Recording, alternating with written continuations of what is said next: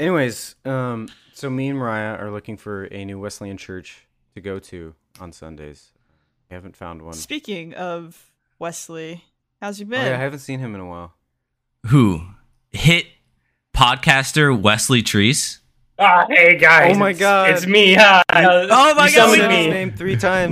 We we said his name three times. He's he's, he's gonna he's gonna turn into a snake.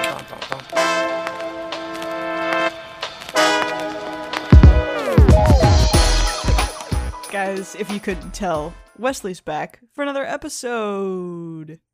Hey Hey, guys. welcome back. We've got Wesley with us today.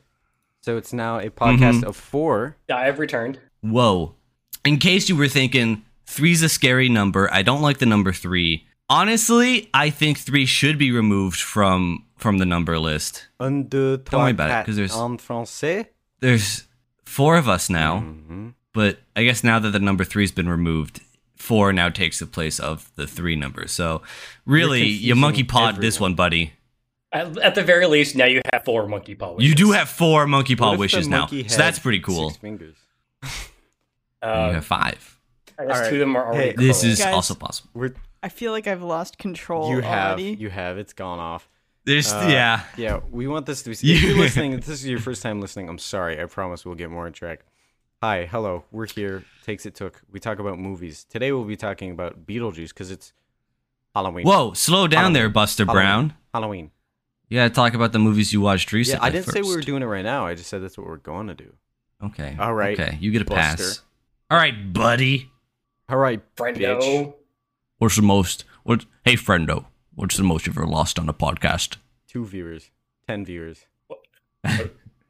What do we? What are our stand? All your I'm viewers. surprised if anybody's still listening Yeah, at this yeah. point. If Miles, please cut out like eighty. I'll cut. I'll cut out some right. of this. Yeah, so hold on. Mariah has a surprise comment to read at some point. I don't know when she wants that. I don't want to say let's do summaries or talk about the movies we've seen because then she'll yell at me for jumping the gun about something I don't know about. Like I did. I did that. guys, we got an email, and uh, we're gonna go ahead and read that out real quick before we continue on with today's episode. This is brought to us by our good old friend Brenly. Hey, Brenly, nice to hear from you again. And Brenly writes, "Quick question, just curious, what are y'all's favorite movies and why?" Which is always perhaps like the hardest question for anyone to answer who's into movies. Especially- but uh, Not me.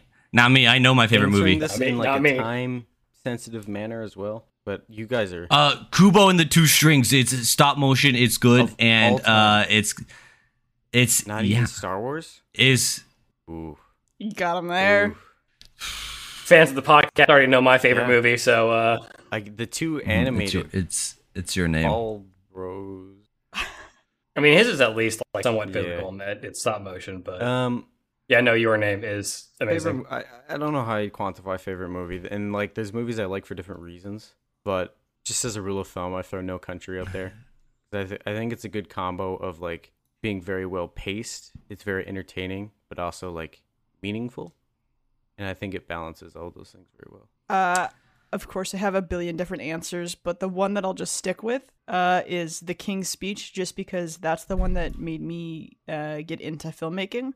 I watched it and I went, oh, I want to do that. So I don't know if it's like my favorite of all time, but I think it's perhaps the most influential because it got me into filmmaking. So I'll, I'll say that. Thanks, Brentley. If Kubo and the Two Strings had uh, Duel of the Fates in it, Mm.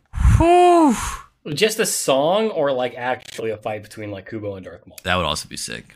That would also be pretty fucking sick. I was gonna say just the music, but if Kubo fought Darth Maul. Darth Maul would absolutely win because Kubo is not the greatest sword fighter. But anyways no more measuring midichlorians fellas we've got movies to summarize we've got movies that we've watched recently and we need to talk about in a somewhat succinct manner so who wants to start me, me, me. Pick me. fine Cool. Mariah, Um, Uh, Stefan and I watched A Bronx Tale. Went on a bit of a De Niro kick after our previous episode, Taxi Driver, and uh, De Niro directed Bronx Tale, and it's a coming of age story about a young kid in New York who has like a working class father, and down the block there's kind of like a mobster who he looks up to, and as he grows up, he's kind of torn between his father who doesn't want him to be friends with that mobster, and the mobster who kind of becomes a second father I thought it had some very interesting points, and it was more enjoyable than I expected. So yeah, Bronx Tale. It was fun. It was good. Would recommend. Stefan? I want to clarify that I do watch good movies. Um, I've watched a lot of good movies. I mean, we saw Casino. Uh, Casino I was actually kind of mid about. It's all right. Um, I, I rewatched Badlands, which is a movie I like. Malick, that one's got a lot to talk about.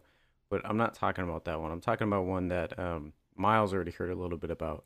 It's called The Light Keepers with Richard Dreyfuss and who knows who, some random schmuck.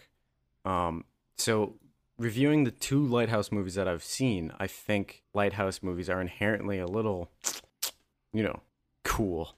Because in this movie, you have Richard Dreyfuss finds a washed up young strapping lad, and together, Richard Dreyfuss, a very round, hairy man, and this very young, strapping, hairless man, um, spend a lot of time together in a lighthouse.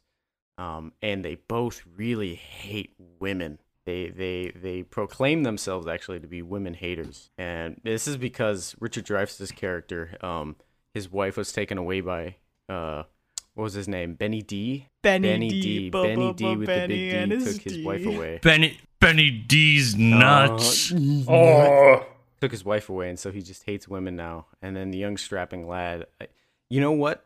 I don't actually remember what happens because, believe it or not, I have never checked out of a movie harder than I have this.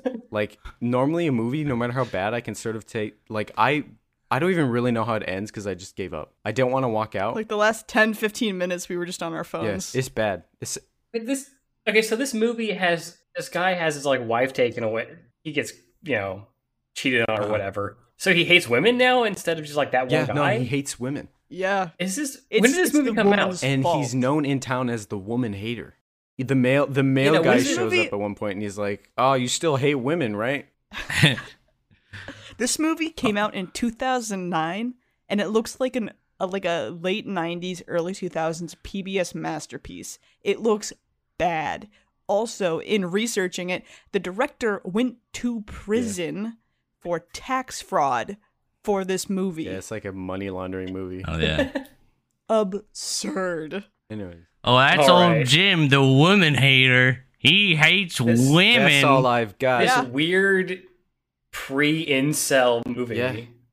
But like, there's, I won't lie to you. There's a lot of like homoerotic subtext and undertones that I can't begin. I told Miles, Mariah, they all know this, but there's a bit where he's like sitting at a chair and he's looking up at round, hairy Richard Dreyfuss, and he says, "Do you have any brass you need polished, sir?" And it's like a long pause. It's it's the whole movie. There's a lot of things they say that are just what the sus. That phrase is brought to you by my, by What my the uh, little sus? sisters. But uh, that's all I got. By Thunder. All right, Wesley, what did you watch? Uh, I watched a uh, little film based off of a Roald Dahl book and directed by Wes Anderson, uh, The Fantastic Mr. Fox, which Hey. Let's go. it's Let's go. a movie I had seen previously. I just wanted to rewatch it. It's just one of those like stop motion animated films that's really good. Mm-hmm, mm-hmm. Uh, movie is about a fox family, and the Fantastic Mr. Fox, the father, voiced by George Clooney, is having basically like a midlife crisis. You know, he started to settle down, and he's like, "Dang, I don't have the adventure I did have in my childhood after I got married and had this kid." Uh, so we're gonna do one last raid on this farmer's house for some turkeys, and things go south fast. Bad kind of South. Yeah, um, it, it's a really good film. It's my favorite Wes Anderson film. It probably just you know it's a stop motion film. I love animation, and definitely one I would recommend to see. Eh, partially, one of the reasons why I started to watch it or wanted to watch it again is because they're remake or they're making a sequel to Chicken Run Right. for some yeah, reason. they got to break in this Yeah. time instead of breaking out. They're Yeah. breaking in. That's just kind of the thing. Is in part the Chicken Run sequel is somewhat similar to Fantastic Mr. Fox in that they're going in to get you know a bird of some kind. Just the fox is the one's already pre-dead. Mm. Yeah, I don't. I don't know what they're doing. Are they, are they doing like a prison break thing? In the It's new probably a prison break. I, I don't really sh- I'm not really sure, but this is like striking when the iron is frozen. There's nothing. Yeah. Yeah, No one is like, dang, Well, I it's- really I need mean- Chicken Run. But it's it's coming out on Netflix, so like, it's you know, that's the uh, business model for every film company right now is to resurrect everything that like you're like kind of remember you're like, oh right, a sequel to that. I I remember that one. Yeah. Okay. Well, this is going to lead perfectly into what I watched because I watched The Little Mermaid, Hmm. the new one, the Oh. live action one. Odds. I I'll be real. It was a it was a pity watch. I watched it out of pity for the, the Disney as a company. I was like, all right, I'll give it to you. Oh yeah, you really need to feel pity I'll for Yeah, watch it. Let me feel And- pity yeah. for the multi-billion-dollar company. Uh, I, oddly enough, though, I do think the lady that did Ariel, she was pretty good. She How- got Uh, she got goodness. more out of the songs than I think the original Little Mermaid did. Because when she's singing the like, uh, you know, bits and baubles song where she's like, "Oh, look at this, isn't it neat? I got like fucking twenty of these things." She's she does it like she's like, "I'm just I'm tired, man. I'm like I need something." I got fucking 20 of these things. It- like, what's the point of being in the ocean anymore? This shit fucking sucks. That's like Her the vibes I got from it. her name is Halle Bailey, by the way. No, her name's Ariel. oh, you're right. My bad. Uh, w- however, some part about making the crab look realistic and giving him a Jamaican accent, it makes it worse. Yeah. A cartoon crab with a Jamaican accent, that's fine. A realistic crab with a Jamaican accent, it made me feel bad, and I didn't What like it. What accent would you want the realistic crab to have? Australian. Okay, what about the fish? I think like Boston. I want the. I think like I want a Boston to have German accent, accent for the crab would be good.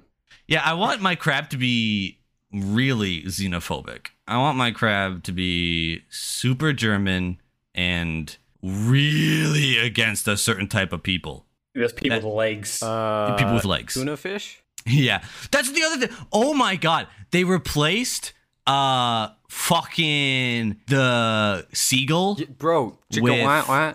What the fuck? Do are you know the song They- Awkwafina. where she she raps? Oh yeah, yeah, yeah. But yeah, so they replaced the the the seagull with some other type of waterfowl. uh, and they introduce this character by having it eat a fish next to flounder. Like dive in, eat a fish, and then Ariel and Flounder are like, "Oh hey, what's up? How's it going?"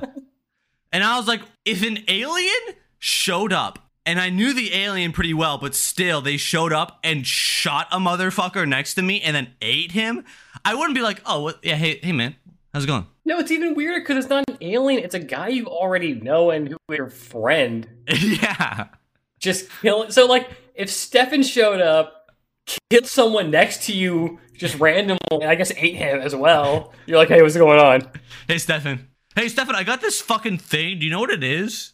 Oh, sorry, you're in the middle of eating. My bad. Really going in at those ribs. like, it was weird. Uh, Poseidon did have a cape made out of fish, though. That was cool. But aren't they? So they Like, see in all okay. his nether regions, or No, he had, cl- well, nether regions. I, I guess, yeah, they were seeing his little fish. Nope, I'm stopping there. Uh, Okay, wait, no. So it was just like a school of fish were swimming behind him as a cape. Yeah, yeah. Okay, that's kind of cool. Yeah, it was it was it was pretty sick. It was actually kind of cool. But yeah, all in all, actually, you know, not that bad of a movie. Unfortunately, some parts were pretty cringe, but yeah, Doesn't don't, don't they like show the sisters and they're all like all of different races and different yeah. I, I, the way I think it is is they each come from a different region of they're the different sea. seas? Man, Poseidon is such a man slut. He's getting around. Yeah, I saw because it's like it's the assembly of the daughters. So I I think what it is is they're all from different regions of the ocean. But yeah, that boy be whoring himself out there. You know Don't who else is whoring themselves out there? Beetlegeist. Beetlegeist Beetlegeist. is whoring himself out there. Uh, We're really good at segues. It, it was amazing. I tried to do Uh, it, make so it look like this that, is that where I, I was frozen. the movie in case you uh, don't remember or haven't seen yeah, it. we're how fucking far into this are we? yeah, Don't worry about that. 18 minutes. We haven't even started talking about the actual movie. That's totally so, Ryan, you start with a summary. l- Okay, Yeah. for those of you who have not listened to an episode before, before we jump into today's movie, which is Beetlejuice, we'd like to give a little summary. So, in case it's been a second since you've seen it, or perhaps you've never seen it before, we give you a little refresher course so you're right there with us. So uh, I'll start us off. We meet Adam and Barbara Maitland, a young couple, as they get ready for a vacation at home. Suddenly, they crash their car into a river. But then they walk into their house and they're like, huh, how did we get here? Cue David Byrne dancing. And then uh, they realize, oh no, we're dead. We must have drowned and now we're ghosts. They see a book, which is like the handbook for the recently deceased. And Adam tries to leave the home and he's suddenly in this like bizarre desert with giant sandworms. And that's when they learn, oh, they can't leave their house. Enter the Dietz family, comprised of Charles, the father, Delia, his second wife, and Lydia, who is Charles's goth daughter. Delia is a really annoying artist who wants to redecorate the whole house, and Adam and Barbara want them out. So they go to the underworld kind of office where their caseworker tells them that they have to reside in the house for 125 years. And if they want the Dietz family out, they're going to have to scare them away. They try, they like do the classic put sheets on them and go, ooh. Uh, that doesn't work. And then they discover that Lydia can actually see them because humans can see ghosts if they're kind of willing and they're open to it. And Lydia's the only one in the family who is. And so they kind of become friends with her. But since they still can't scare the family away by making them all dance to uh, Harry Belafonte, they see an ad for a man named Beetlegeist. Yes. Beetlegeist is a bio exorcist. He scares away all those living nuisances that you don't want. And all you gotta do is say his name three times. So, having messed up this scare and really wanting the Dietz family out, he decides they're gonna get Beetlejuice. So they say his three name, time, two name, two, three. You, you say he's they say his name three times, and uh, Beetlejuice shows up. He starts making really crude jokes, and he turns into a snake, and he Whoa, hey, oh, wow! I'm here for your dollar jug. wow! and then he uh, I'm on the watch list. That was actually That- Stefan, real quick. That was that was a very good Yeah, Michael Keaton. and must then, do. Yeah. And then they and then they chase him off, and then um, scared by Beetlejuice, Lydia thinks the Maitlands have turned on her, so she decides to kill herself. Um, and she writes a, a a letter, and then she goes up to the attic to oh try to see the ghost one last time, and then they show up, and they have funny faces on, and so that convinces her to not kill herself because Alec Baldwin has a really long nose, and it's funny. Um, but just then, family comes back up into the attic because they have brought their boss over, played by Robert Goulet. And they are pitching to their boss a new attraction park that would effectively take over the entire town for this ghost paranormal attraction theme park. And they need to show the boss the Maitlands' fun little antics to convince him to do this. But the Maitlands don't want to cooperate, and having stolen the what is it? How to how to recently deceased book. Handbook for the recently deceased. Yes, Otho, the um, decorative assistant to the wife, has stolen that book and uses it to perform a séance. Although the séance doesn't seem to be working. The seance that Otho is performing from the Handbook of the Recently Diseased is uh, actually an exorcism, and they are using the the wedding clothes that they have just kind of kept, I guess, in an, in the closet somewhere as their summoning medium. And Barbara is pulled from the attic and summoned to this table where she starts to rapidly age into a horrible crypt ghoul, and to the fright of everyone around them. And then Adam is summoned to the table, and he begins to rapidly age as a horrible crypt ghoul. Uh, Lydia realizes that this is not a seance, it is an exorcism, and when a ghost is exorcised, it's being dead for the dead. And she starts to look for a way to interrupt this ritual as Odo cannot, Otho cannot stop it. She then goes up to the uh, attic where she agrees with Beetlegeist that she will become his wife if he stops this whole thing. She says his name three times, and he proceeds to kind of just be like wacky for a little bit. He slightly interrupts Yeah. it. He doesn't do a ton, and then he perform starts this very much shotgun wedding right there in the living room. Uh, summons a little alien man to act as the priest, and is about to force Lydia into this wedding. Um, I don't know how old she is. I don't think this is legal binding. She's in high school. Yeah, so this is not underage. I don't think it's gonna work. He's like Just you fucking wait. he's like over a thousand years old. Look at age cap. Uh, and everyone else, like the uh, Barbara and Adam, are trying to say his name so that the wedding is interrupted. Uh, Adam gets sent to the attic and is like tiny, and then he drives a little tiny toy car into Beetlejuice's foot, and they manage to say his name three times, and he's tossed out. And then They they sure toss his salad, am I right, boys? Huh. Yeah. Oh wait, that's right.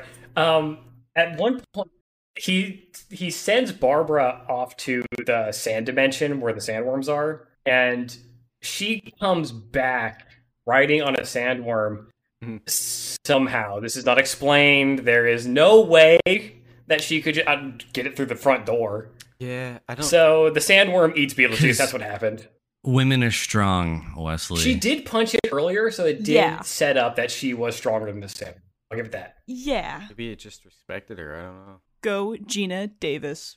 Uh, and then oh, everything's happy because now Lydia has been saved from this wedding, and in the kind of not like post credits, but the very end bit, it is shown that the Maitlands, the Dietz, have begun to live in the house cooperatively, and the Maitlands are using their ghostly powers to give bonuses for Lydia if she does well in school.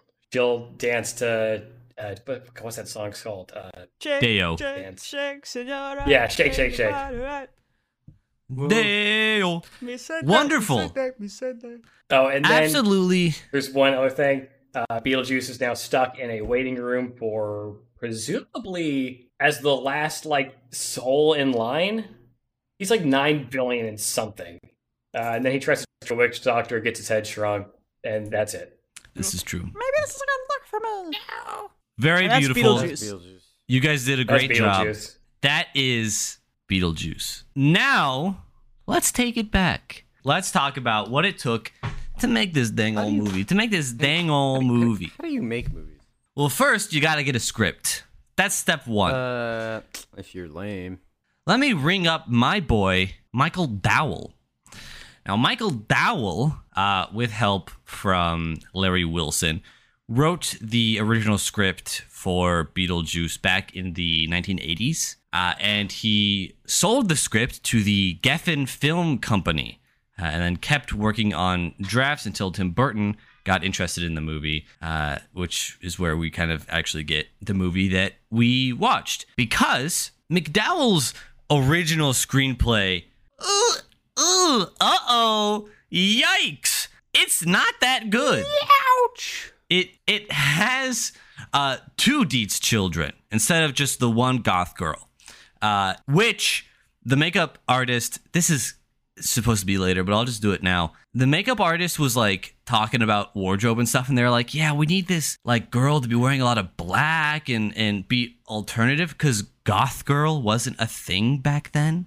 Did So they had to like wait? Did this movie start goth like goth girl stuff? It fucking might have. It it I didn't I don't know if it was like the catalyst for it, but it came out before goth girls were like a known thing.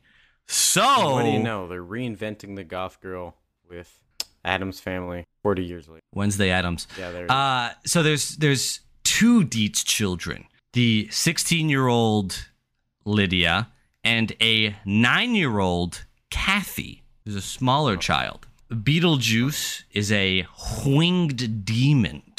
Uh, and you don't have to say his name three times. You just gotta dig him out of the hole, and then you've effectively let him loose, and there's nothing you can do to stop him except for like sandworm eating him. You can't like send him fucking back into right. You can you know little him back. miniature town. Yeah, the Maitland's car crash is far more graphic.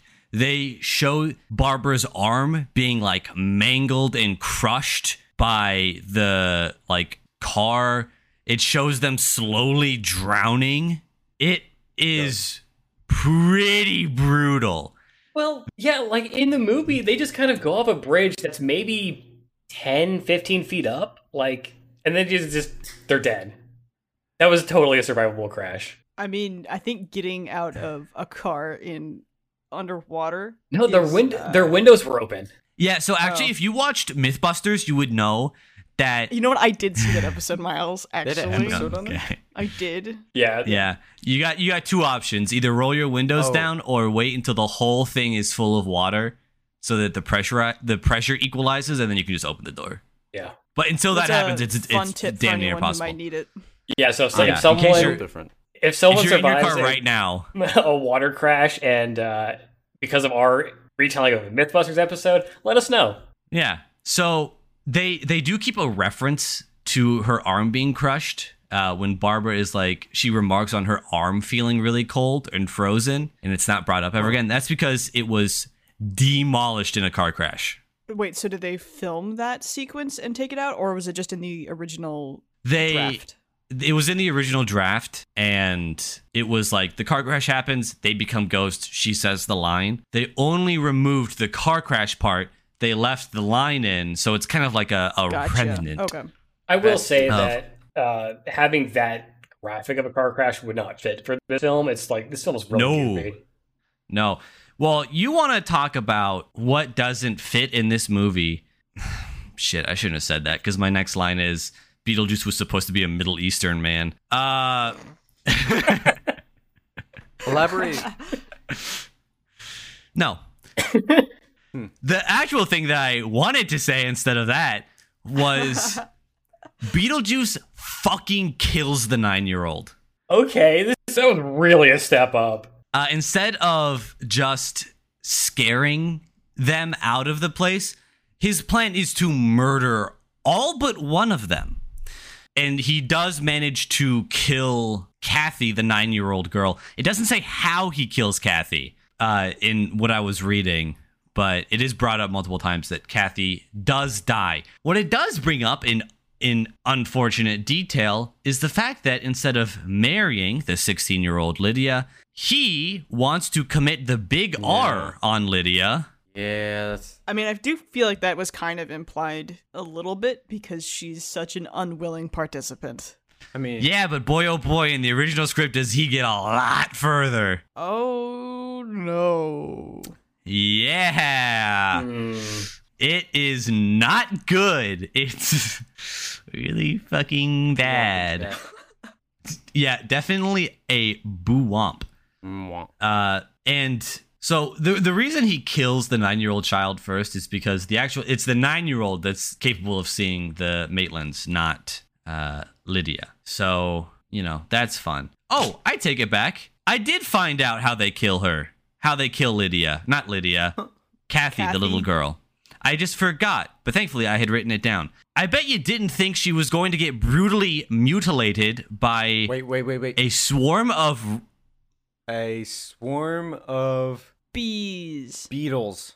mm, Final cockroaches? final guess. Nope. Rabid squirrels. Oh, it's like Charlie and Chocolate Factory. She. Huh. Shit, that was really good. That was really funny. Mwah. I don't think you're gonna have to put that in because Yeah. it's not gonna pick up on any of the mics. But Wesley just hit the boo up so hard. it might pick up on Wesley's uh, OBS, but I don't know. if it doesn't, I'll add it.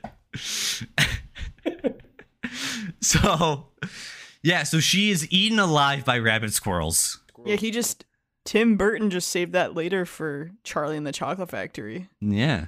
That's all he did. So in in another alternate version where they still keep in a lot of that other stuff, the film concludes with the Maitlands and the Dietz and Otho all teaming up to conduct the exorcism ritual to destroy Beetlejuice and send that motherfucker to the your super dead world. Uh, and then the Maitlands actually move into the model house and Oh. They refurbish their model house to look like their original house and they just live in that.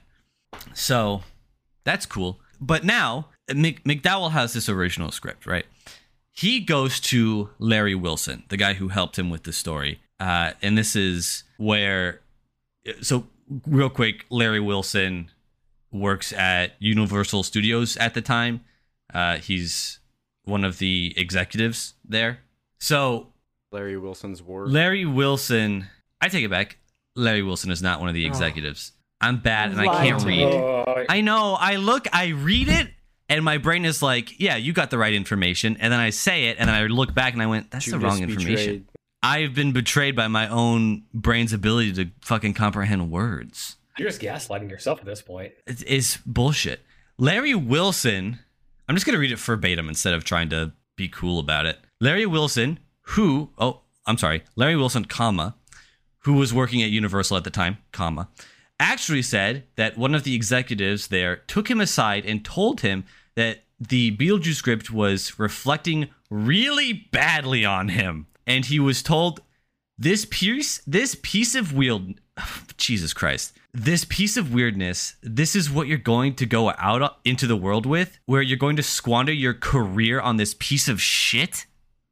See, usually though, when you get a response like that, it means that there definitely is an audience for it, and that it's gonna be right for somebody. Uh-huh. I told that to a little girl Yeah. playing with bubbles. really? You're gonna stake your career on these amateur fucking bubbles. This absolute piece of shit. and now she's gone and made the everlasting bubble. Uh, I don't I look a fool?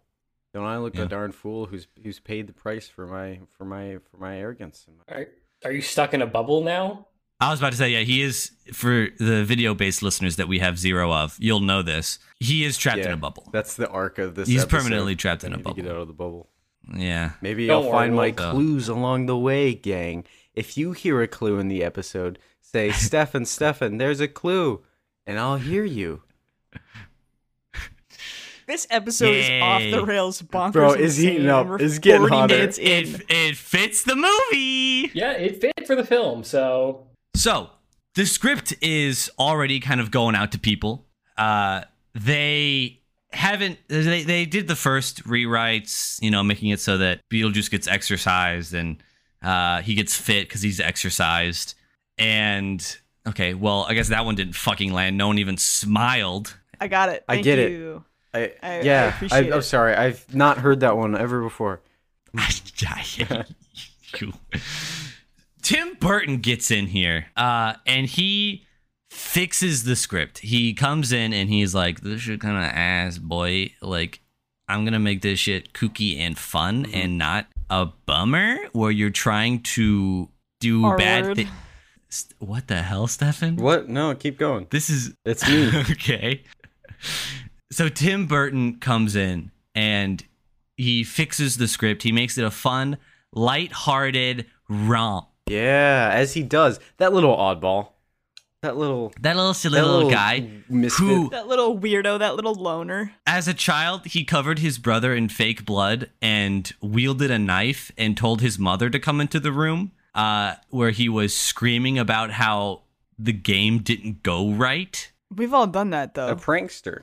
Oh, we've Right? all done that. We've all mm-hmm. done that silly little goof where we pretend to have murdered our younger brother. Pretend. yeah. I mean, I like, we did that like three or four times, right? Oh my god, yeah. I did that I- with my friend once and did red food coloring on my neck, and then it stained my neck and my shirt, and it was not worth it. That's Yeah. a shout out to Gene. Gene, if you're listening, I don't know if you remember that, but I do. Shout out to you, Yay. Gene. May your genes be full and holeless. You, comma Gene, not Eugene as a name. Shout out I, to you. I wonder how old he was at that point, and how did he get access to fake blood? Probably made it. killed his sibling. What, how did he He make probably it? just- It was he- He probably pre-internet. watered. He probably watered down some ketchup. All right, all right. Keep it ball rolling. Yeah. All right.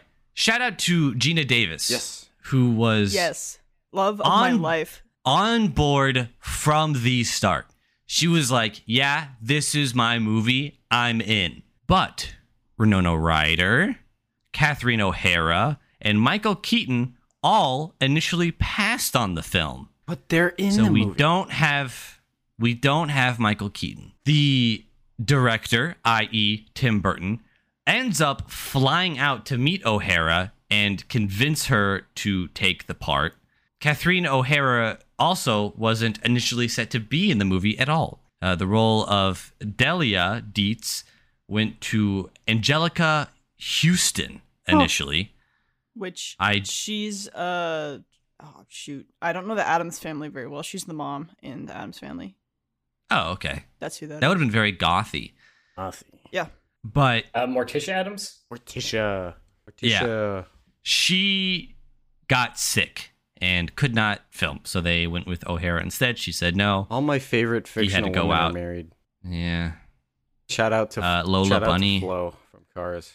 I could treat you better. The role of goth teenager Lydia Dietz was difficult to fill. As well, Sarah Jessica Parker and Brooke Shields, Jennifer Connelly, and Molly Ringwald all turned down the role. I can see why Molly Ringwald didn't want it. She's a priss. Yes. Uh, yeah. Juliette Lewis auditioned for the part as well, uh, but they ended up going with the 16 year old Winona Ryder after Had Burton she- saw her. Was this like her first big thing? Well, Sorry. Tim Burton saw her in her acting debut in the 1986 coming of age flick Lucas. You actually cut, you cut him Mariah. off Sorry. moments Sorry, before you said it. They initially when uh, they wanted to get Beetlejuice, they went with Sammy Davis Jr. Does anyone know who Sammy Davis Yeah, Jr. is? Yes. All right, more than me then. Wait, to play Beetlejuice? Yes. Okay. Um, I don't see it. No, I don't see the vision. Hold on, I got I gotta look this motherfucker up real quick. Hold I on. you know what? I can see it. Was he f- Not friends with uh? He could be goofy enough, I think. Just based he on could be, visuals? but given like what Beetlejuice does in the film, I don't think it would be very you can't go off vision though. Like poignant. No, you would not be able to do that. no, Yeah, based on the original script, having this motherfucker do it, that would probably not go down well in any regard. Yeah. I don't know. If you go off just aesthetic alone, like if you looked at you know Gucci Johnny Depp, I'd be like that man's incapable of being silly. This is not a silly man, but he is a silly man. Yeah. Uh, they also, uh, the producers also considered Dudley Moore, who also don't know who that is. Dudley Uh, the comedian Sam Kinison. what Anyone- is anyone- this? What is this uh, segment? No, okay, fine. Uh, Can you recognize that name? yeah. All right. Yeah. Well, Sam Kinison's manager didn't even bother telling him that the studio was interested, so he just didn't. He never found out. Damn. We've, we've we've read about this happening a couple times where they just don't inform their talent. They just and don't tell tell 'em. talent's like, what the hell? Yeah. Well, studio head David Geffen of Geffen Records and Geffen Pictures fame lobbied for Michael Keaton, who again initially wasn't into the role, uh, but Tim Burton. Uh, well, Tim Burton also didn't want him in the movie. He didn't think he was up for the task. Oh. Yeah. He got down on one knee, opened up a box. He had a Kiss bad credit card. rose. Yeah, the was bad like credit the bat, card. bat, Battering. battering, boom, Battering? bangs. Gang, that's our next clue. Thanks for calling it out. What a strange bit. Look, you Batterings are sharp. get- They can they can be a tool to pop his bubble. that his might bubble. just be what I need to get out of my bubble. All right, you have two more you have to find by the hmm. end of this episode to save Stefan from his bubble prison. or he'll be trapped in there forever. Forever. I can't pop the bubble now because there's a giant pit below me. We need something to save Stefan from the pit. Keep it a listen. Cons- Considering the movie is named after his character, so now we're getting into uh, production. By the way, uh, the script is now funny and lighthearted and not horrible and scary. Uh, the cast is all on board after Tim Burton went to each and every one of them and said, "Please, please, please, be in the movie. I beg of you." And they all went, "Okay, little man. Okay, weird little guy." How many at this point in time? How many films had Tim Burton done? Like, what was his? he has done well okay big movies or just like any fucking thing Just anything? all right well that i don't know Because Did Pee Wee, right? that's the that's the one big movie he's done that is basically what is considered his dec- di- di- directorial debut Okay. Uh, So, so he's is- going to, to all these actors and he's like, please be in my film. Think about how well I can do. And he has one film under his belt. he's got one film and it's fucking Pee Wee Herman. Yeah, Not Yeah, I think- it's it's not fucking Pee Wee Herman. That is is a different thing. uh-huh. It's a, it's a movie featuring Pee Wee Herman. Hugh Herman's Big Adventure. Big adventure. He has to find his bike. Find his bike. Yeah. So hit us with your Pee Wee impression. Is that me? Yeah. I Yeah. can't Yeah. do Pew. I can just kind of. I can't do it. He's like. that wasn't it. something That wasn't it. I can't do. I never. I never claimed to be a Pee Wee man. You threw this on Just- me. just- you threw this on me. do the do the Michael Keaton impression again. and Just be Beetlejuice. No. Ah, I knew Pee Wee well. I knew Pee Wee well. I saw him down there at the figure. Hey, Whoa. oh. hey, oh, I never, I never claimed to be a good guy. this is actually It's, pretty it's fucking pretty good. good. So, the movie is called Beetlejuice. Why? Michael Keaton is Beetlejuice. Mhm. Michael Keaton is in the movie for like fucking 17 minutes. yeah, it is funny. Michael Keaton was allowed to do whatever the fuck he wanted. Hey. It feels like it. He had fucking nothing on the line. He was uh Tim Burton was like, "You do you, man. You do you." Hey, hey, Michael Keaton. You know this character that's supposed to be a scary red-winged demon who's also supposed to be Middle Eastern, but you're not Middle Eastern, so we're going to change that. It's good. What do you want him to look like? And Michael Keaton went, Well, you dig him out of the ground. I think he should be covered in moss. I think he should be mossy and make him pale with dark eyes. Also, can you make my nose look broken? And I And don't think I noticed that. I didn't get that bit. Here, just turn your head to the left a little Well- bit. I got. I got. I got a knuckle Sandwich for you right here. yeah, so he went to the makeup artists and he was like, Hey, I want my nose to not look like my nose. Can you make it look broken? And they went, Uh, we're filming today, my boy. Thanks for the heads up, Keaton. Yeah. I mean, let me ask real quick. Hey, does anyone have a broken nose prosthetic? And they went, No, Mhm. we don't. And then she went, uh, she, as in uh, Ve Neill, one of the makeup artists, who was basically in charge of Beetlejuice and a lot of other stuff. Very cool lady. She was like, All right, does anyone have busted lip prosthetics? And they went, Okay, well, yeah, I mean, we do have that. We do have that thing. And so they just put busted lip prosthetics on his nose to make it look different. Okay. feel like I need to Alright. look up a picture of him again to like see that because that's definitely a feature of him that I wouldn't consider or like pick up on. Yeah, everything else about that, like the pale, the dark eyes, the moss, does get through. But a broken nose, I did not see.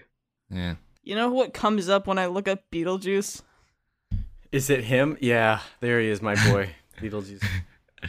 Uh, that was just a picture of, for the audio only listeners, that was a picture of some guy apparently named Beetlejuice who is a black man. Yeah, he's like Mhm, uh, mhm. did stuff with uh, name Ron. Ron Perlman. No, the like radio host guy. The I want you to know I'm cutting this part out. We're not going to go into this other guy's backstory. Another thing. I'm looking. I'm looking at pictures of Keaton as Beetlejuice, and I, I just I you don't maybe on the bridge of the nose slightly, but like yeah, there's Yeah, I mean, it's, it, I don't really I'm- see much. his nose does look a little bit puffier than it normally does, but it- again, they were using like busted lip prosthetic to build out his nose. The wig, they only had the one wig, and they did a process of repeatedly dyeing it, bleaching it, dyeing it, bleaching it repeatedly until they said the thing was damn near falling apart. Uh, and then they used that, and they they That's gave what my hair looked like when I bleached it and dyed it like three times in high school.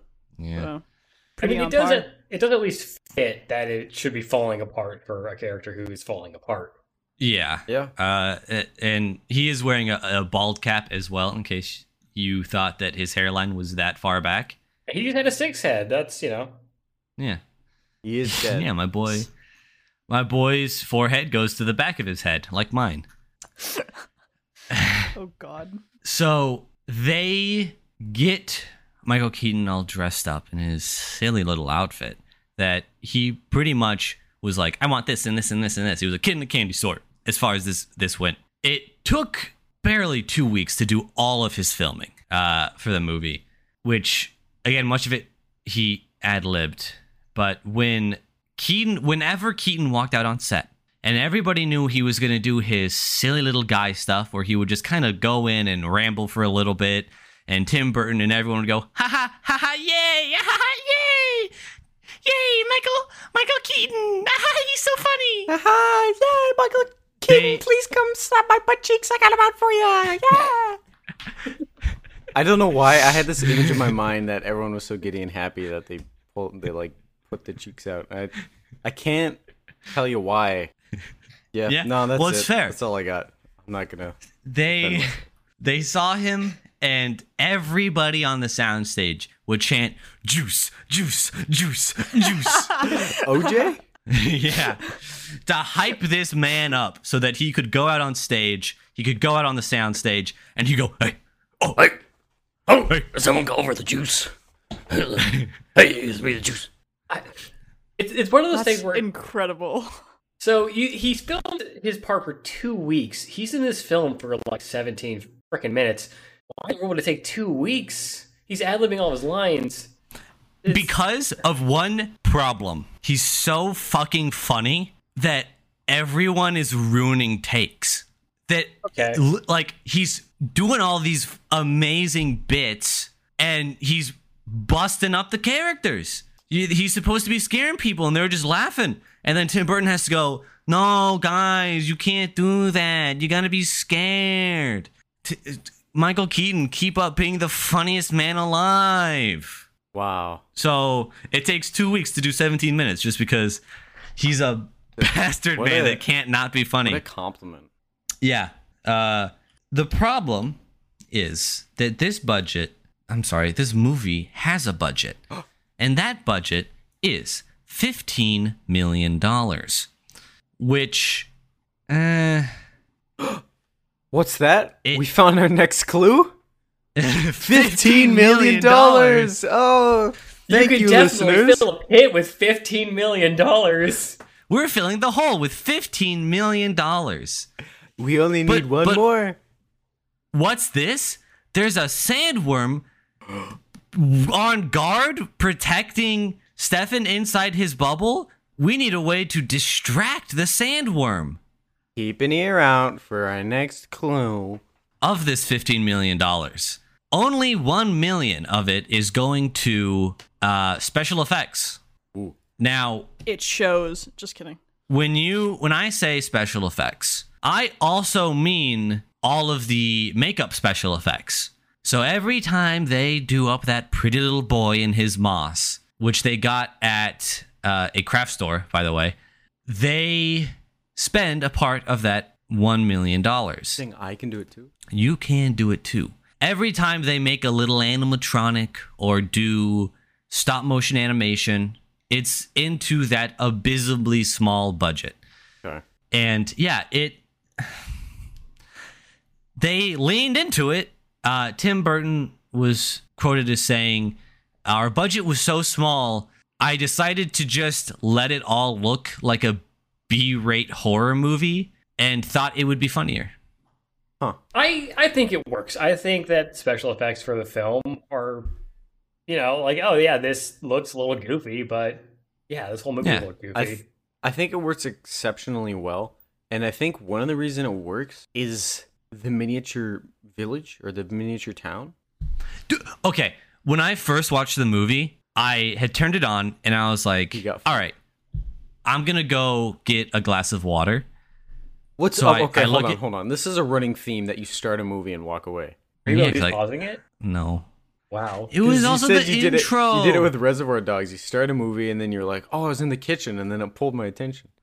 I well, I had to get some water, and it was like the intro crawl yeah, no, with fine. Words. I, like, understand. yeah, yeah, yeah. But I was duped. I thought that it was an aerial shot for a while, and then it went into the uh, miniature part, and I was like, wait, did I miss something? And I scrolled back and I went, oh, it's all miniature. All miniature, and then a spider shows up in our areola shot. And then what? Adam, Alec Baldwin comes in and he's like, I'm just gonna get the little spider and he picks it up and he just eats it He's out of so a kind. third He's story holding window. a literal, actual spider. Uh, Tim Burton, knowing his budget, wanted to hire Anton Furst. He was his first desired prop boy. I don't know, man. Anton Furst. Tired Okay. prop boy. He was going to be the production designer. After being Very different im- from Prop Boy.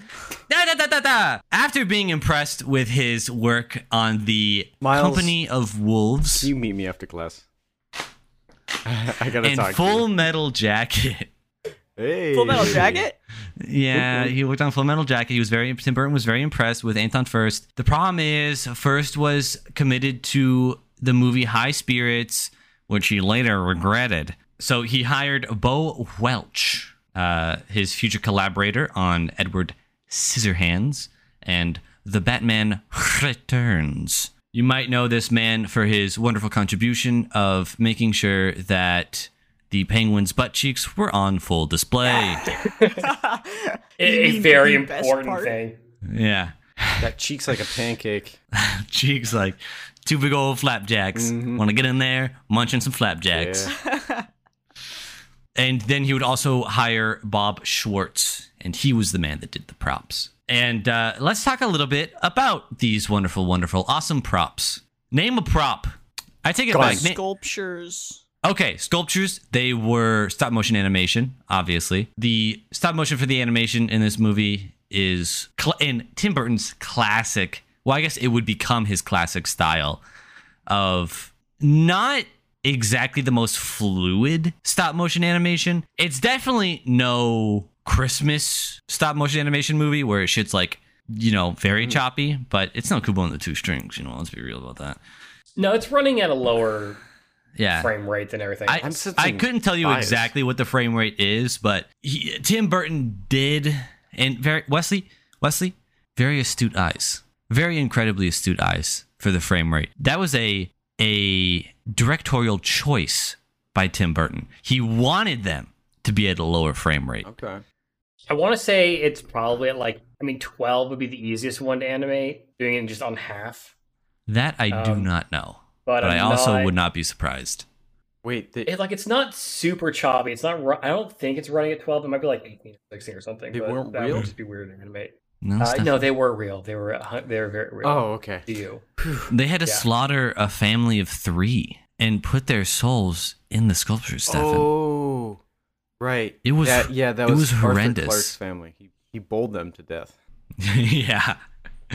Th- Bold them to death? Too early. I guess it was a it was a red herring. I'm sorry, Stefan. You're still gonna get trapped in that bubble. Uh so the stop motion animation was to show the otherworldliness of of the spirit world. That's why you also see the stop motion on the like purgatory world, which in the original script, I am so stupid. I'm not stupid. Ooh, baby. Uh in the original script, that place is Titan. Like Any astrology I nerds out like there? The, uh, the celestial body. Can I can I be an astrology nerd for a second? Tangentially? Yeah, sure, go for it. You can try. Betelgeuse is uh, a star in the Orion constellation. It is. It is. That's just a little fun fact for you. Mm-hmm. Mm-hmm. This is true. Stefan is pogging and sticking out his tongue right now for all of you non-visual listeners. Of which all of you are. Yeah, because we're not releasing this visually yet. No, yet that'd be a crime. If you if you get onto our Patreon we don't have one. Yet. yet, You can Yet. send money via check to four four four. So, very also astute of you, Mariah. Uh, I forget his name. The man who originally made the script. Let me scroll on up. Michael McDowell. Uh, very big into astrology and space and whatnot. Because, yeah, the Forbidden Zone, the Netherworld, is is what it's considered, or the Sandworm Land, as other people call it It is one of Saturn's moons, Titan. And it is suggested that the green planet in the background is actually Saturn, and the brown planet further in the background is Jupiter. It is also considered that maybe this hellscape is Saturn, which doesn't make sense because Saturn is a gas planet. Then the green planet would be Jupiter, and the brown planet would be Mars, which also I don't really think is correct because where's Earth in between us and Mars? So, Well, they're not in like a line all the time. They go they're different. well, well, well, look who knows about space. uh, yeah, it's really big and mostly empty. Um, I saw the moon yesterday. Damn. Very, very a- good stuff. There's a man on it.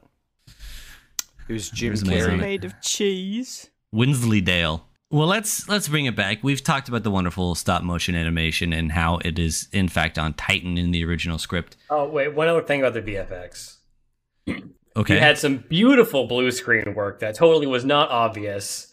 yeah, the blue screen work was pretty banger. I will say, watching the credits, what I found interesting is that they had sequences that were done by people, like like singular people. Like it was like sandworm sequence by so and so. I think it was like snake sequence by so and so, which I thought was just like incredibly impressive. That it was a relatively small team doing this. Well, Um, Mariah, yes, if you Minos. cared, if you ever cared to listen to me even once, you would know two things, Mariah. Yeah. One, this movie has an incredibly small budget and mm-hmm. thus cannot afford the amount of people required to do large scale VFX like a lot of stop motion and having multiple artists. Secondly, you would know from the episode about Paranorman that they normally only have one animator per scene or per per bit because they don't want clashing animation styles inside a single shot. Yeah. I, you know, I was gonna say something about that too. I learned that from Forgive the me. Took podcast. Yeah, I've heard good things about it. Fake fan. If the, if ever we did a video podcast, this would have been the one to do it. Yeah. Uh let's talk a little bit about Snakehead, or as I oh, like to that's call my favorite him, band. Snakehead. Can I get? Can you get what? Don't Yeah. finish it. Come on. All right. No, you Kanye. started it. You got to finish it. Do You do you want that snake tongue? Where? Can we please get back on track? Okay, so the Snakehead with Beetlejuice on it was done by a very small group of three people. The the process of making it goes a little something like this. You make a clay head of it to get a general idea after you do some sketches of it. And then you get a vacuum formed head and Easy. have kind of like a, a shell, right? And it's this shell that you're putting all your servos into. You cut so like basically what they do, they had the the front of the face, right? They had slits in this vacuum formed mask effectively. And those slits they would put servos in and those would control the eyebrows that would eventually go over the fake skin that they would put over the the thing, right? and then they had servos in the cheeks to make the mouth move, and they had servos for eyelids. They had servos for uh, the lips, so they could curl three different ways each lip.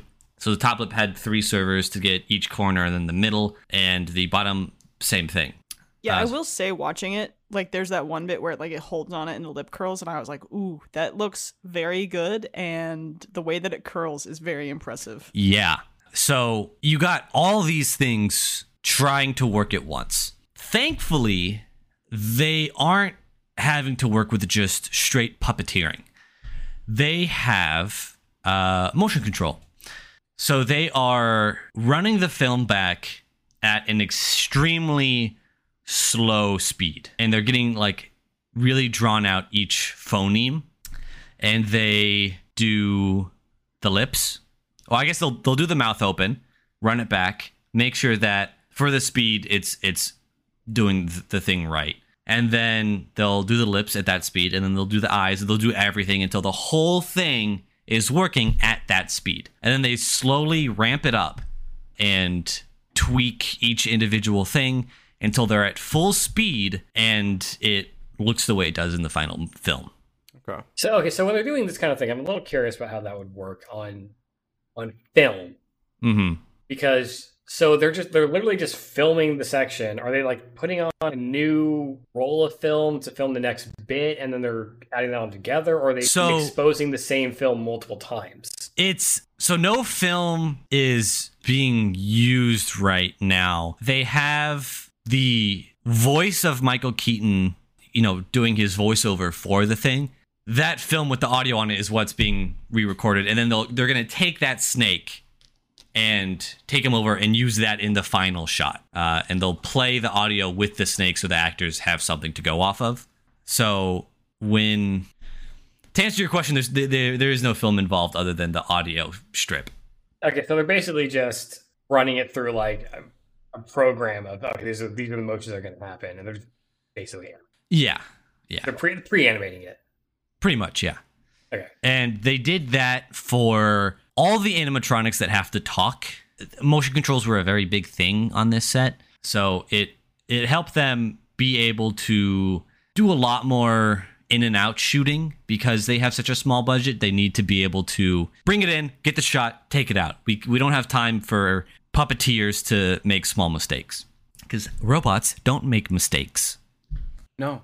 Unless unless Never. they unless they break down, which happened a lot because the budget was really small.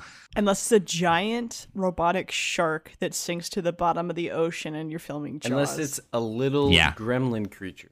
I will say I did look it up real quick. Um, the one million dollars in 1988 is equal to about 2.6 million dollars in the re- by the recording of this podcast. So that's really not a lot, especially for making all of these animatronics, all the VFX. All the costumes, Yeah. all the makeup. Like it's honestly knowing that this is really impressive.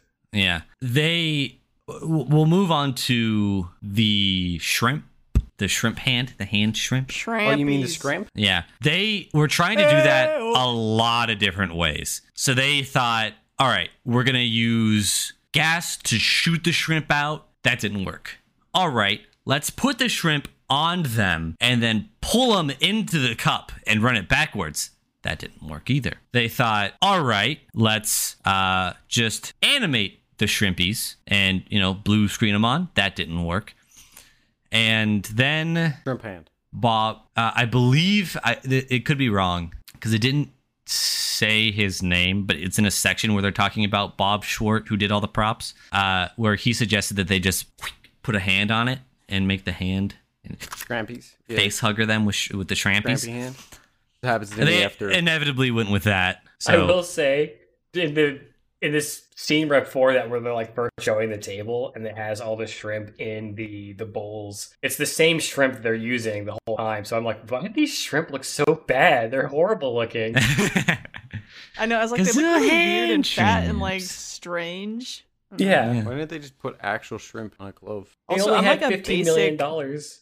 They're not spending I'm money like a on basic shrimp. bitch, but that dancing scene just is funny every single time I I, see it, it. it tickles you. You you're delighted by that. I, I love it because like it's funny watching the people's expressions when they like get into it like Otho like drumming on the bucket and then being like what am I doing but I don't care I'm into it like it's funny every single time I Love it. watching that scene, I was like, they're doing a really good job of not like looking like they don't want to be doing it. when they're like putting the napkins on their faces and everybody's Yeah. like what the fuck and then they just start dancing in unison like it's so fun love it Everyone everyone in this film is very accepting of there being a ghost. Yeah. Like Yeah. yes them being possessed by the Maitlands and just being like, "Oh, we're doing this dance," they immediately are like, "Oh yeah, this is fun." The Maitlands how can we themselves, make money off of it Yeah. yeah, the Maitland themselves realize they are dead and immediately are like, "Yeah, yeah, whatever." Oh, they're like, Ghosts. oh, shit, fuck. Oh well. At least we get to live in our house for a while. Well, yeah, Mariah, you bring us to a wonderful segue. You're the only person that likes that bit. No one in the studio likes that bit. really They want it out. Get it out of here. I don't want it. Uh, but Tim Burton says, no, fuck you.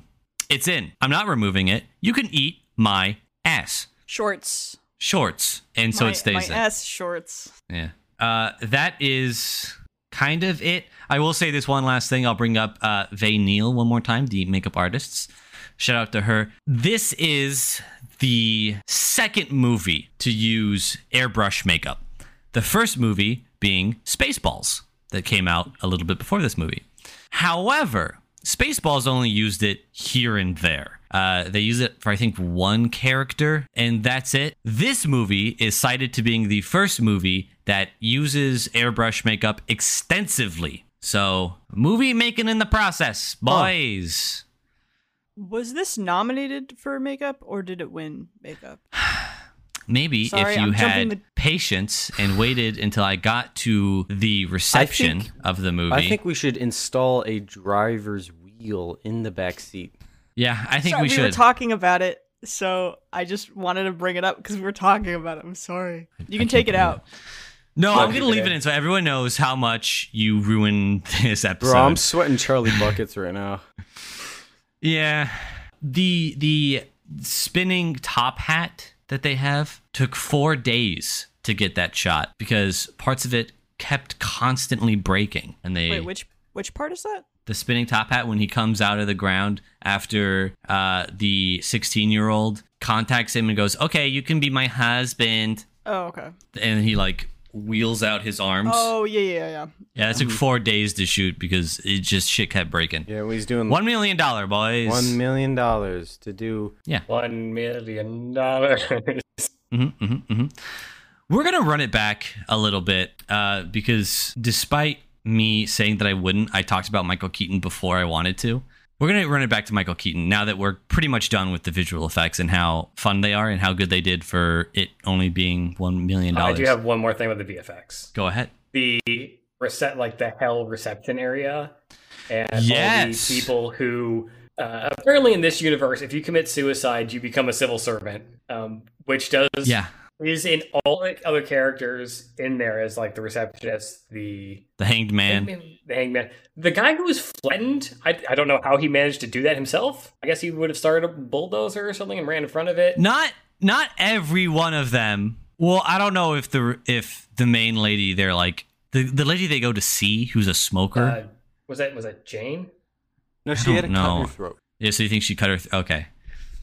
I was gonna say how they achieved that effect: fake makeup over the neck, a slight tube that runs in, and then that tube puffs out smoke, and it comes out the fake cut. So That's kind of like Taxi Driver, except instead of blood, it's smoke.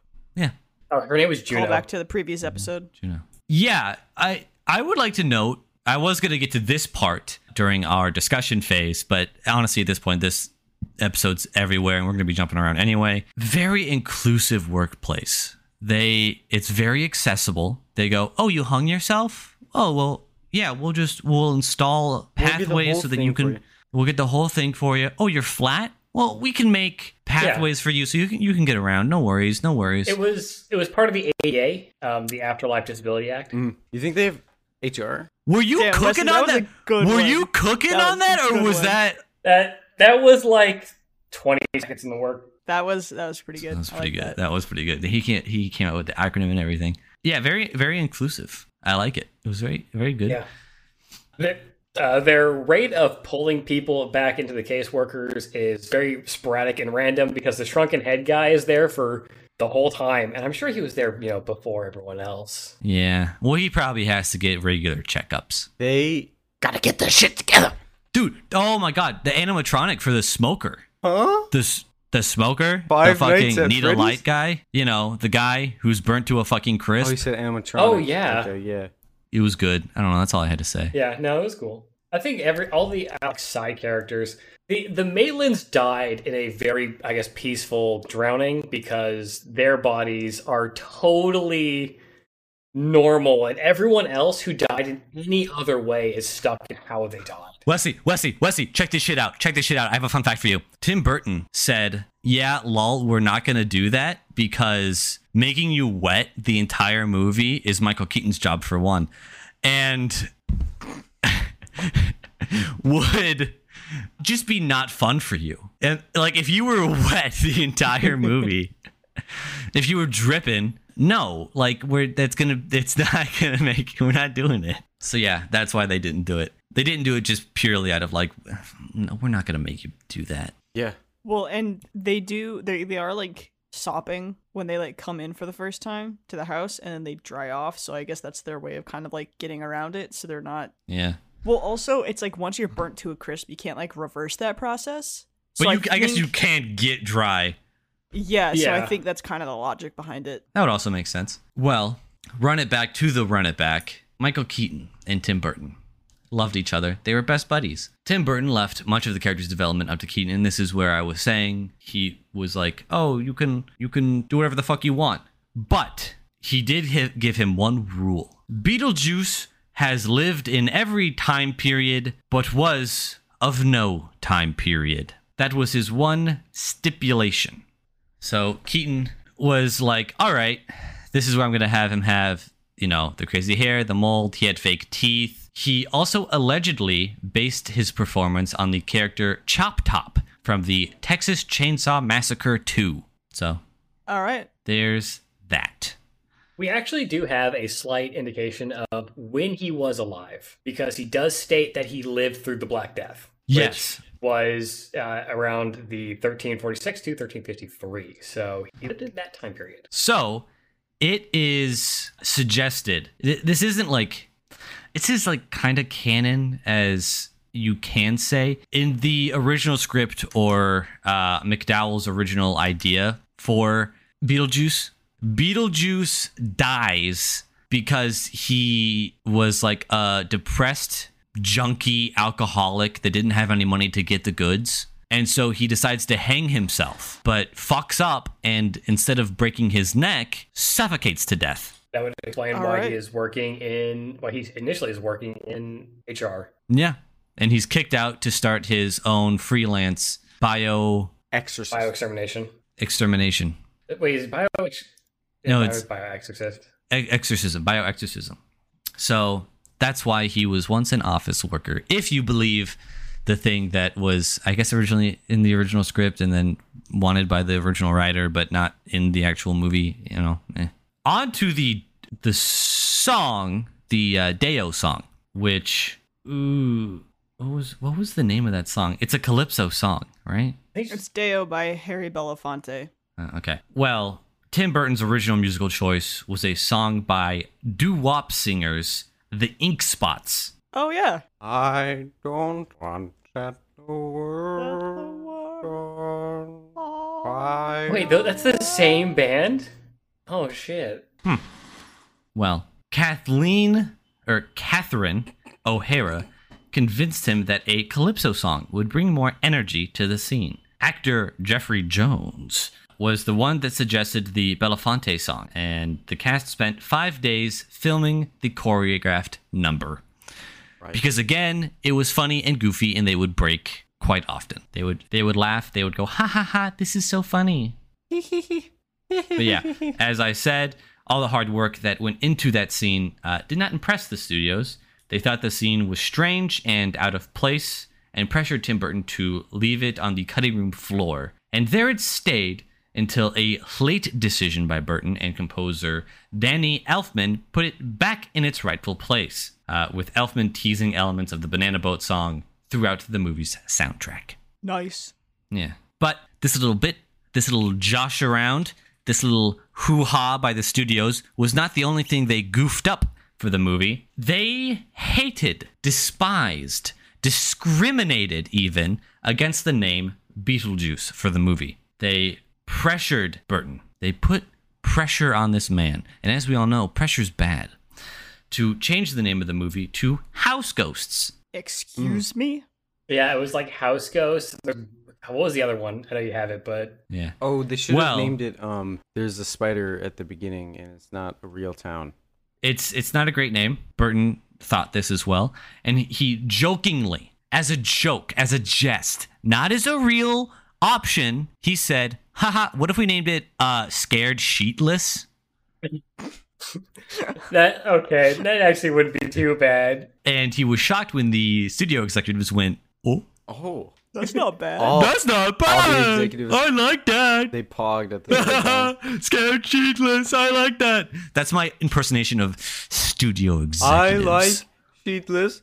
I like sheetless. I am a surgeon. Oh, um, I probably should have stated this near the beginning instead of near the end. While the setting is the fictional village of Winter River, uh, Connecticut, all outdoor scenes were filmed in East Corinth, a village in the town of, you won't believe it, Corinth, Vermont. Corinth, Corinth. Uh, Orinth, Corinth, Corinth, Vermont. Interiors were filmed at the Culver Studio in, you guessed it, Culver City, California. The movie Beetlejuice would be eh, okay. So we're we're basically done at this point. I know we've jumped around a whole lot, but it's just whoopsies. Uh oh. It was entertaining. That's all that matters. Yeah, it was entertaining. You had fun listening to it. It would release on March 30th, You did have fun.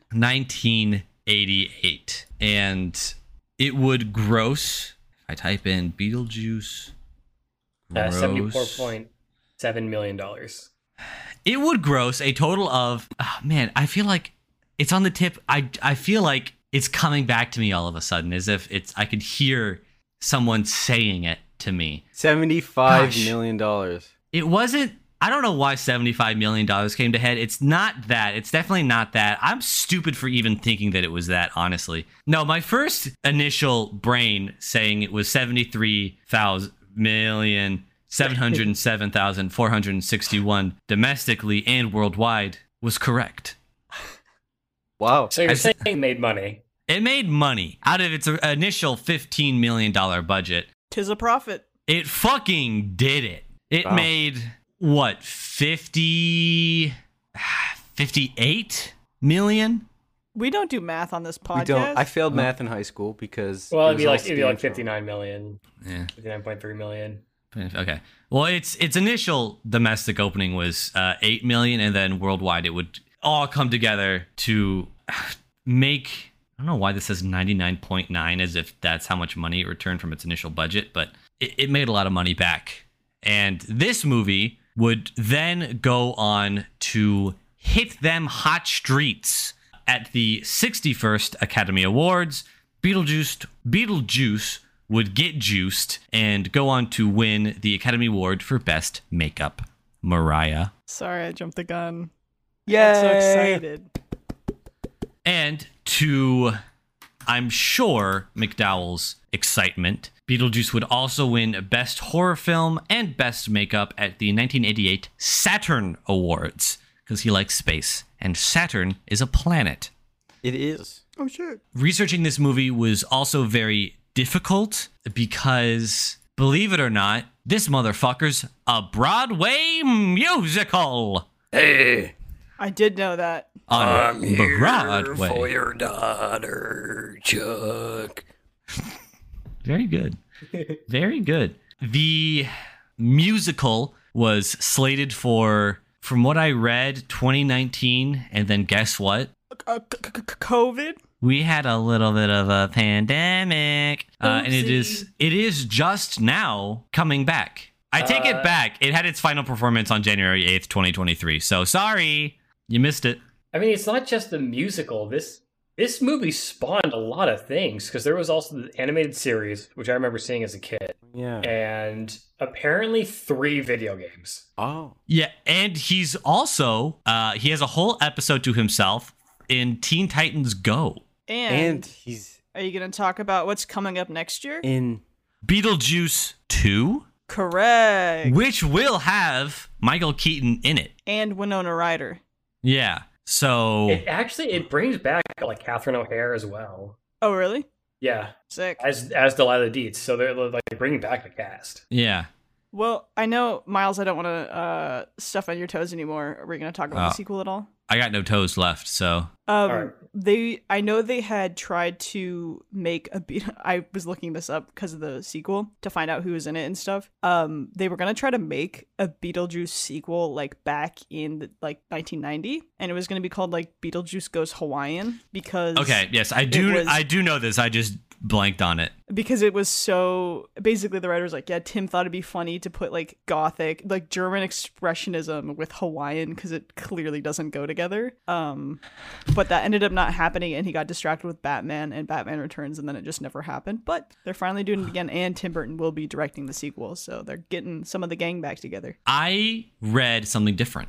oh From what I read, after its large success, the studios were like, yo, we should make a second one. And Tim Burton was like, I'm just not interested. And he jokingly again said, haha, Beetlejuice, Beetlejuice 2 goes Hawaiian. And they were like, oh gotcha gotcha oh, good, good, I write it like down. Beetlejuice. I Um, like Hawaii. But we both read that. So who's to say who's correct? Uh, on, again, honestly, he like makes the joke of "haha, wouldn't that be stupid?" And it's like, no, I'd kind of actually be interested in seeing that. I would also kind of want to see been Beetlejuice go Hawaiian. But, but uh, we get another one next get- year we'll get another one. That's Uh, all It might not be next year because filming was suspended in July. due to a. uh, what? do- For what reason? what, what are you talking about Or it's just, just a little thing, just a little oopsie just a little strike there's a little uh, one. Just we're, As a a strike that um, there was a lot of bowling going on. Hmm Oh, because Ar- Arthur Lot Clarke of- bowled. Um, Yeah. the entire film This, industry. this SAG-AFTRA after a, Yeah. uh bowling league started up and everyone went to go play. Play bowling. Arthur Clarke.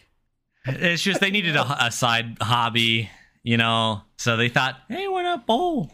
Despite the egregious bowling costs, Yeah, bowling's expensive. yeah, get into the lanes Mm. takes a lot of cash. should we rate this movie guys Well, we had to talk about it. Yeah. God, Oh, shit. you keep jumping the gun here. I got Sorry. nothing to say that no one else is sorry gonna say. i'm so hot I'm a. I'm. I'm. I need to get the AC. He's going. My rizzing. brain is He's short, so- rizzed. He's rizzed up. Oh my god. He's god. risen. and- Oh, he's rizzed. Ooh. Oh, Ooh. oh, Um, he's cooking. He's cooking. He's cooking so hot. He's cooking me. Ooh, did I just drown because I'm wet? Are you saying you're dead? I, I don't know. Look, we still need, we need to finish up the bubble bit. no, I I have don't a know how the plan. fuck I, it's gonna happen. I happen. have a Okay. plan.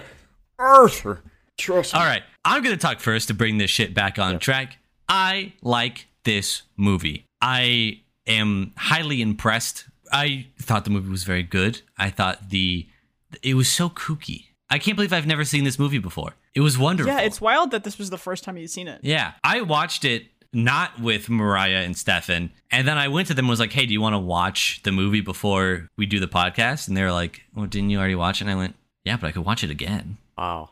So, a little hint towards my rating. Uh, the visual effects very good. I find it kind of silly that the book on intro to being a ghost has a section that lays out exactly how to exercise them.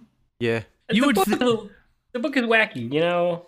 You would think the book would be like, like I, I just don't understand why the book's like, hey, you don't want to get exercise because you go to this like super hell. Here's the exact passages that you definitely shouldn't let anyone say. Maybe it's like it's like a warning initially, where it's like, oh, you don't. If if these words are starting being said, you need to do something immediately because it's a guide for the recently deceased that is, I guess, just left as a real physical object that anyone can have. When you when you sit down and you really start to hammer it down, you realize um it's kind of silly. Yeah, this Yeah. movie's a little silly. I think It's a wacky. I think the logic is not quite real life. Are you telling me there might not be ghosts that have book the guidebooks? Well, I don't want to rule anything out. I don't know what your parents have told you, but in my experience, I've never.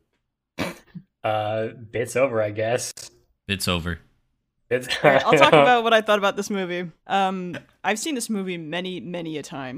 This was definitely not my first time watching it. It's My like- ladies and gentlemen, I formally resign from this bit. I am stepping down from this bit. Um, I did want to read. So when my little sister was here last year, we showed her Beetlejuice, and um, on Letterboxd, I wrote down her review of the movie, and I thought I would read it out. She was 15 at the time, and she said it's like a fever dream, but like a good fever dream. And uh, I agree with that. I think it's kooky. I think it's wacky. I think the effects, as silly as they are, fit the story perfectly. I think Michael Keaton is the perfect Beetlejuice, and uh, I love the music yeah, it's a good time. I think some of its appeal is kind of lost on me. Like uh, the more I watch it, if I'm honest. Like, I'm just kind of like, yeah, I know what to expect. Weirdly enough, every time I watch it, it's hard for me to remember that that's Alec Baldwin, just because it, like, I don't know, I know him older. Yeah. And so I'm like, that's the boss baby. That's not Alec Baldwin. So, uh, yeah, that's kind of fun every single time I see it. I have a problem remembering that it's Alec Baldwin, but yeah, it's fun. I enjoy it. It's one of the Tim Burton movies that I like more than some of the others. So that's all I got. Um, this is just like a staple movie. This is a movie people know, people watch. I've watched it many times. To that extent, it's really hard to rate it because like I'm so familiar with it. It's like someone's like rate your right foot. I don't know. it's I've had like I've always known my right. One of my what What do you mean rate my right foot? Um. Uh, let me see it. I'll give it a rating. Okay, we'll do that. We'll do that here in a bit. Ryan will have to turn off the camera sheet. But I think it's, it's a fun, solid movie. It's got some cool, fun, practical effects. Like we said, they're not like great, but I think it adds to the charm of it. Got some cartoon logic, so if you sit here and you pick it apart, you're gonna have issues. But that's the fun of it. Acting's good. It we're probably all gonna be saying the same stuff. It's a fun, classic, classic film. I do not condone marriage. Uh, marrying Good to know. a 16 year old as a almost 1,000 year old ghost. Yeah, the 1,000 year old year gap is a bit much. Although, Yeah, like nine nine hundred ninety nine. That's fine, but like you're gonna hit me up with a thousand. That's kind of cringe. Well, remember, it's half your age plus seven, so he could go for like you know, 500. Five hundred and seven. all right. Wesley, do you have Well, something? let's to say? see. Yeah, what, what would you say, and then end it with a rating so that we can rate ours and get out of here so Mariah doesn't die? Yeah, no, I mean, I agree with this. This is actually the first time I've seen this film. Um, my knowledge of Beetlejuice comes from the animated series. And while it is a really fun film, I enjoyed Michael Keaton as Beetlejuice. I don't know if he even needed to exist in this. If this film was just uh, Maitland's learning how to use their ghost powers more and just trying to get them out, or just more of the afterlife, like that could just be swapped in. I don't think a whole lot would really change. the, the concept is strong enough that you could do you could do a lot with just just there. I, I would agree because he is only in it for 17 minutes. Yeah, and But they he's the just- highlight. He is the highlight. There's a lot of bits. Whenever the Maitlands are like doing the the whole bit where he like extends his face out and shoves his hand in his mouth to change how he looks, and Barbara does the same thing with like rolling her eyes back and blinking them. I think there's a lot of fun that could have been had with them developing the ghost powers instead of just being like, yeah, no, they know how to mind control six people now. But that's more of me probably thinking too much into it. This is a, just a wacky little film. Yeah. Uh, I'd probably give it. ooh, I want to say like seven and a half. Absolutely terrible statues that belong in nothing out of ten. Those statues were pretty bad. All right, Miles. Mariah, no, Mariah.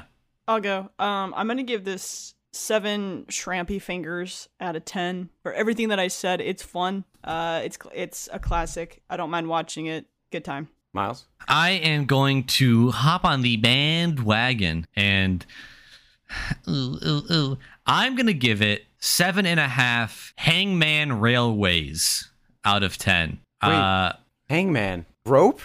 Hangman.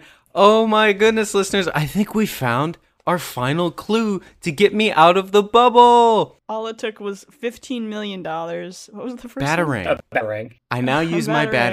batarang to pop the bubble, fall onto the $50 million, and the hangman pulls me away from the sandworm. Wow. I, I thought you were just gonna like use the rope to strangle the worm or ride. Um, it. it was I it was actually going to be kill myself, but I didn't want to go that way. yeah.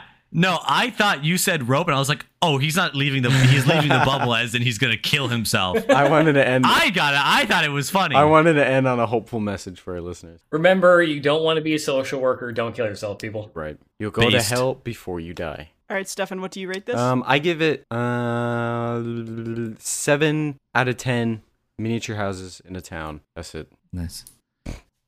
Good job, gang. We got through it. We did Yeah, We it. did it. We finished. Fi- yeah, that And- was a School teacher Miles. Ooh-wee. You gotta work on your Yeah. whiplashings. You. Usually I- it's me trying to wrangle you guys, so I kind of enjoyed watching it happen to not me, knowing that I Yeah. did not have to edit this episode. Yeah, I let my class be pretty free form. I like to. Yeah. Uh, I'm a very Tim Burton esque teacher.